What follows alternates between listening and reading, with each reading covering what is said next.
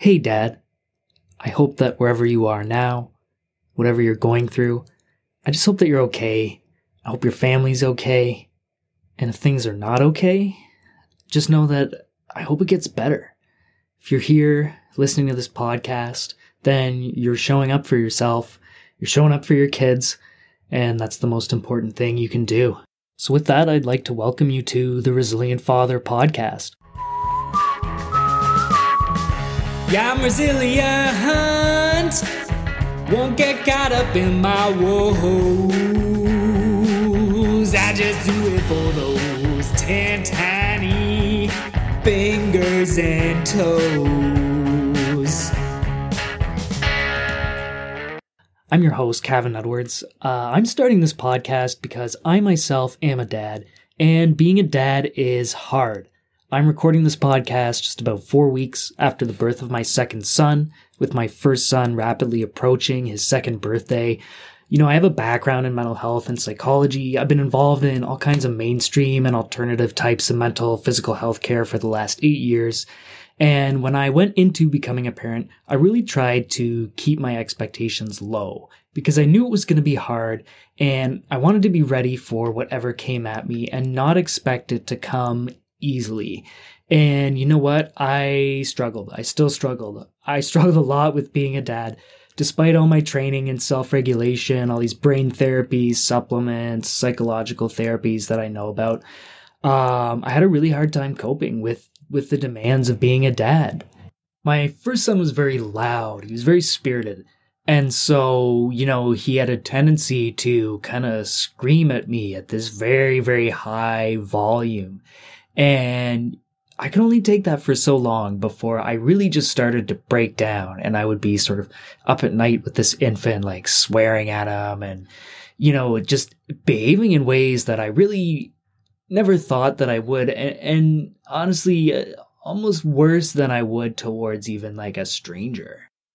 And it really took some very important feedback from my wife and really me coming to the realization that this is just not how I want to be. This isn't the life I want for myself. This isn't the kind of person I want taking care of my children.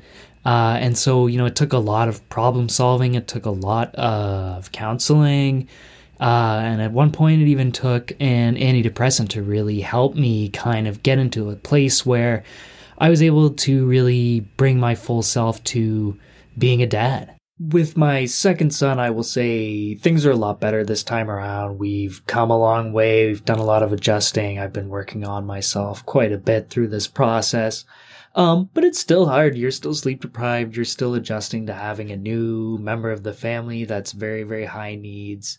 And that's been hard too. But this time around, I really paid a lot more attention to taking care of myself and not letting things go until they got to a point that I was not able to manage myself anymore. And you know that's really what inspired me to start this podcast is I I struggled and I want to be able to help others. Now things are getting better every day and that's because I consistently just try to problem solve and work to make myself and the challenges of my life just a little bit better all the time. And uh, it really is paying off. It really is paying off. And so, Dad, this podcast is for you. While I may have had my own struggles, I also feel that uh, I have a lot of useful skills, techniques, and resources that I've accumulated over the years. And my goal really is to share them with you.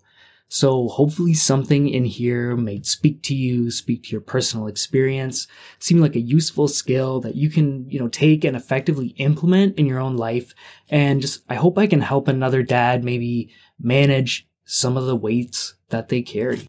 So I'd be remiss if I didn't talk about resilience. This is the Resilient Father podcast. So, I mean, we got to talk about what resilience actually means to me and what I mean when I talk about it. Now, when I think about resilience, I think about the famous Bruce Lee quote, and he says, Notice that the stiffest tree is most easily cracked, while the bamboo or willow survives by bending with the wind.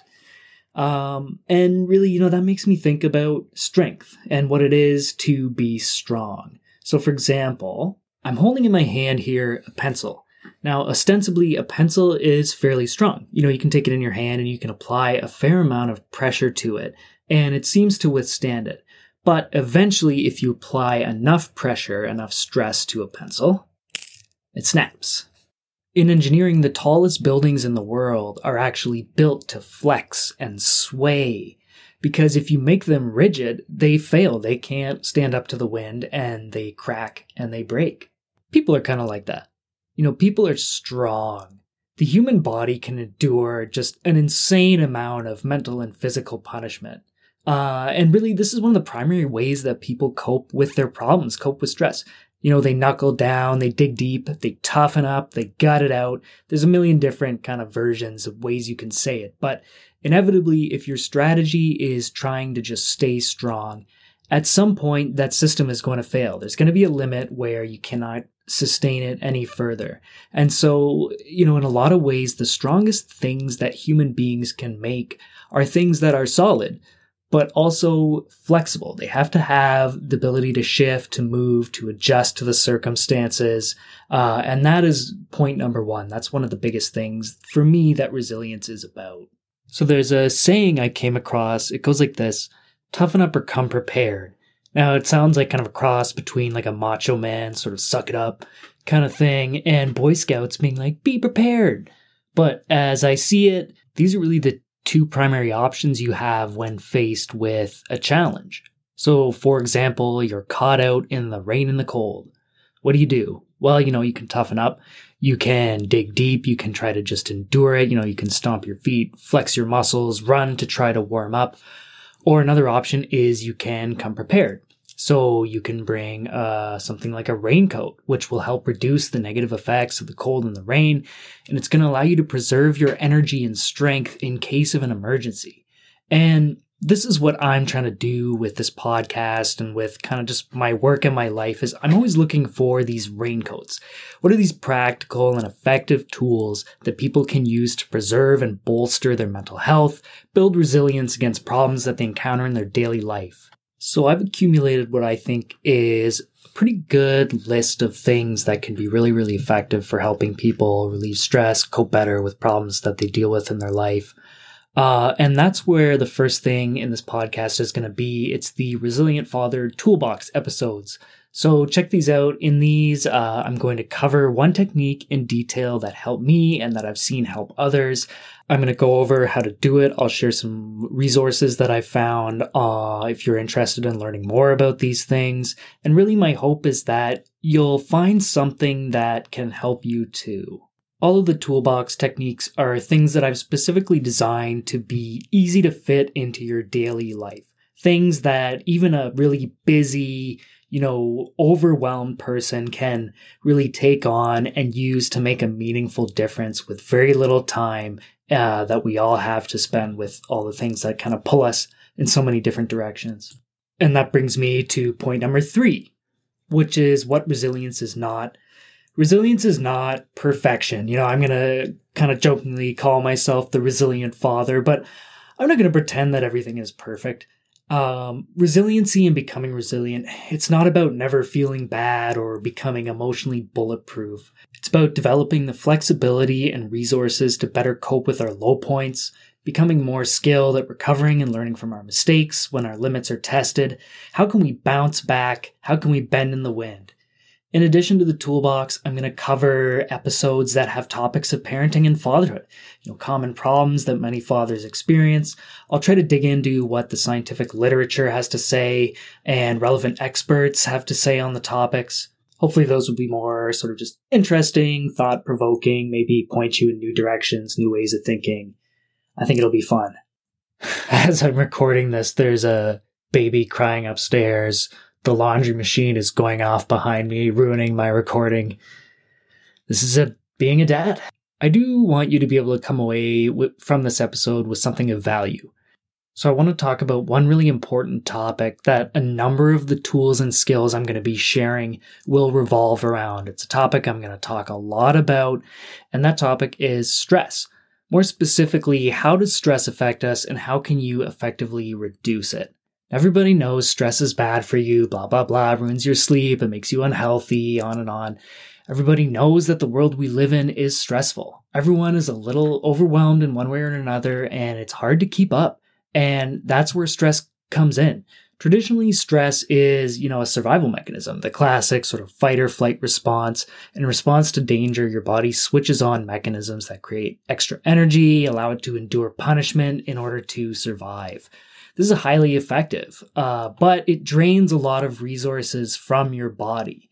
And in the modern world, we don't really have these direct survival threats. You know, you're not going to get hunted by a tiger or attacked by a rival tribe. Um, but we are overworked, we're overstimulated, we're overtired. And to compensate for this, the brain and the body kind of work to activate uh, a low grade stress response in us kind of constantly in order to try and basically just generate more energy. So, you know, you think about it, like it's 3 a.m. and your kid wakes you out of a deep sleep and they're in need. You know, it's stress that kind of gives you that bolt of energy to get up and take care of them. You know, it's 2 p.m., you're at work, you're hating your job, you're exhausted but you keep going because you need the paycheck. And, you know, part of that is, is stress that keeps you running. But the thing about stress is it works a little bit like a muscle. It gets stronger the more you use it. So over time, the more people continually just strengthen and grind on their stress response, you know, they stay strong, uh, the more easily they can do so the next time, and the harder it is for them to come down from running the stress response once it's been started. Now, the biggest problem with this, I think, for dads is that these, our emotions are tied to stress. So, the more active your fight or flight response is, the more likely you are to become irritable, angry, sad, overwhelmed, anxious.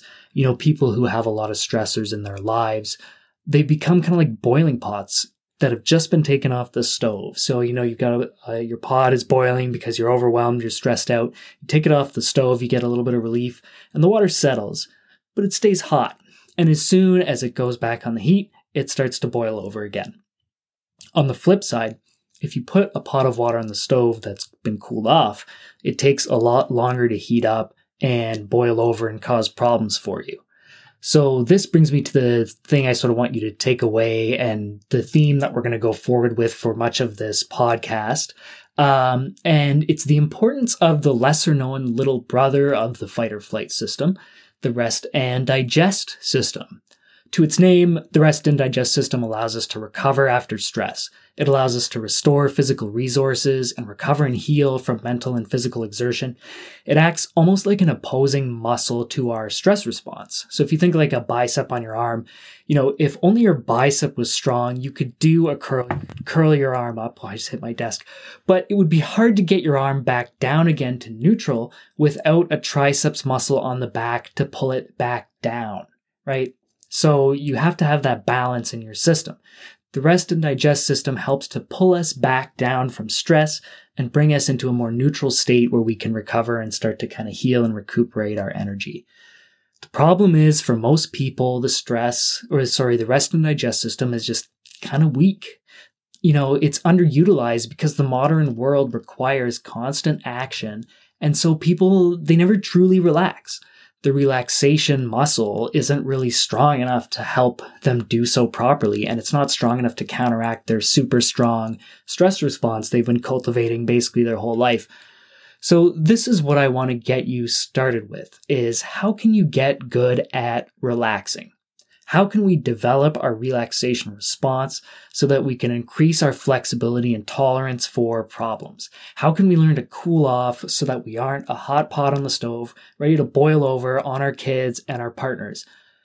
I would invite you to think about things that make you feel relaxed. You know, when was the last time you took even just five minutes to sit quietly and just do nothing? You know, let your mind, body be at ease.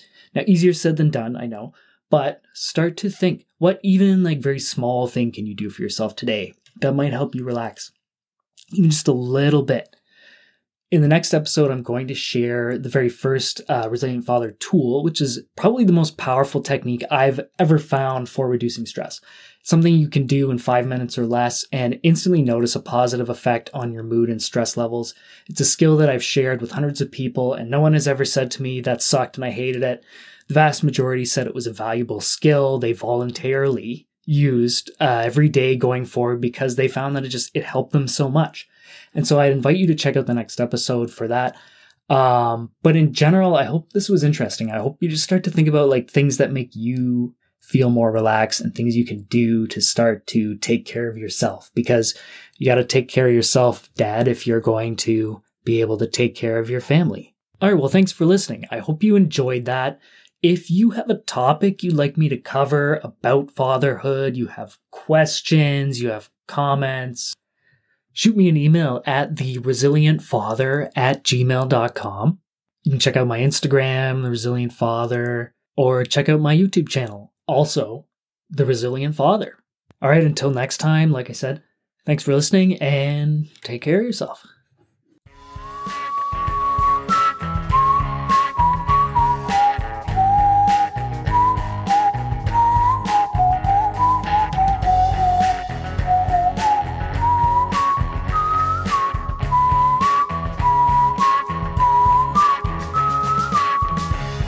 Resilient. Won't get caught up in my woes. I just do it for those ten tiny fingers and toes.